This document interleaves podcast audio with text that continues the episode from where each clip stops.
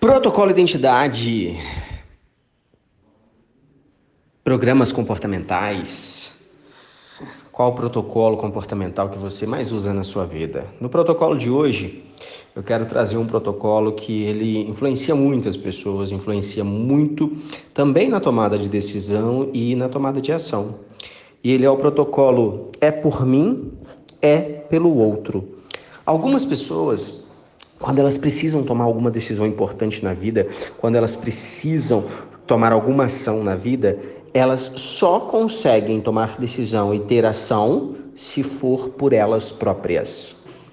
Outras pessoas, para tomar decisão e para ter ação na vida, elas só conseguem tomar decisão e ter ação quando é pelo outro, e você precisa entender em qual momento da sua vida, em qual área da sua vida você é regido, né? Você é movido pelo é por mim e qual área, em qual momento é pelo outro. Não tem certo ou errado, lembre-se sempre disso.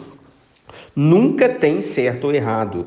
Tem sempre o que é a melhor estratégia que você usa em determinado momento, em determinada área na sua vida. E a reflexão no podcast de hoje, eu quero que você faça isso. Né? Observe as decisões que você tomou nessa semana. Pega uma folha em branco, faz uma lista das principais decisões que você tomou essa semana. Pelo menos umas 10, 12, 15 decisões. Isso dá mais simples.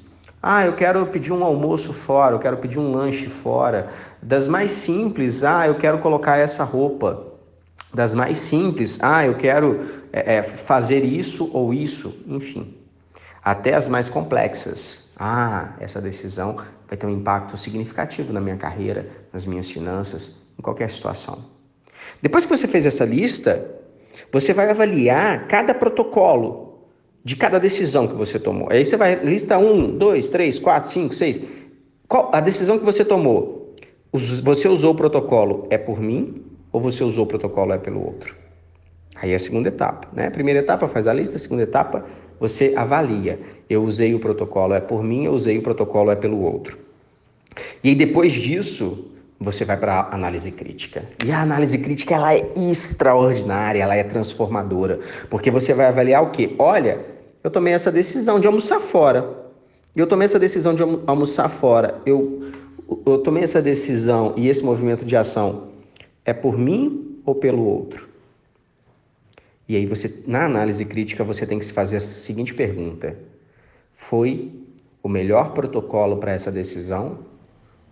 Ou poderia ter sido melhor, um resultado melhor, se eu tivesse usado um protocolo diferente?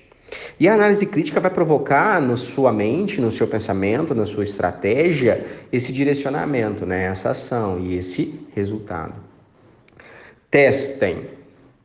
Avaliem as estratégias, avaliem os protocolos comportamentais. E eu quero que você deixe para mim, né, a sua, o seu feedback.